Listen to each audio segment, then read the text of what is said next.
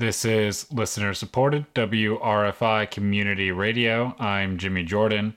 Tompkins County received 2,170 doses of the COVID 19 vaccine for this week.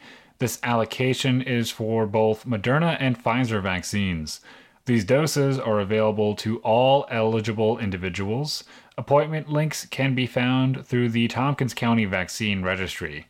Those 16 to 18 years old will receive a link for the Pfizer appointments. Governor Cuomo is announcing a new effort to vaccinate workers at New York State farms and food productions facilities. The state is planning to coordinate with local health departments and federally qualified health centers. Through this collaboration, the state aims to bring pop up vaccination sites to workers, including migrant workers, at their place of employment. Vaccines will be administered starting Wednesday, April 21st. A carbon tax bill is moving through the state Senate. It would help the state meet its green energy goals, but it could drive gas prices up an additional 55 cents per gallon.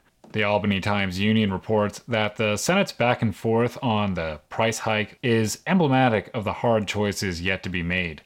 The Climate Leadership and Community Protection Act calls for cutting greenhouse gas emissions by 85% by 2050 from the 1990 levels. Proponents of the hike say it will spur investment in public transit and electric vehicles.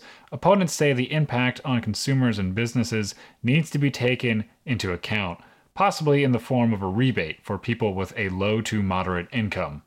Tompkins County is reporting 13 new positive cases of COVID 19 and a total of 85 active cases. Schuyler County has one new case of COVID and 18 total active cases. Tonight, showers likely with a low in the mid 40s. Thursday, rain likely, high in the mid 40s. You can listen to this and all of WRFI's news content wherever you get your podcasts. This is WRFI News.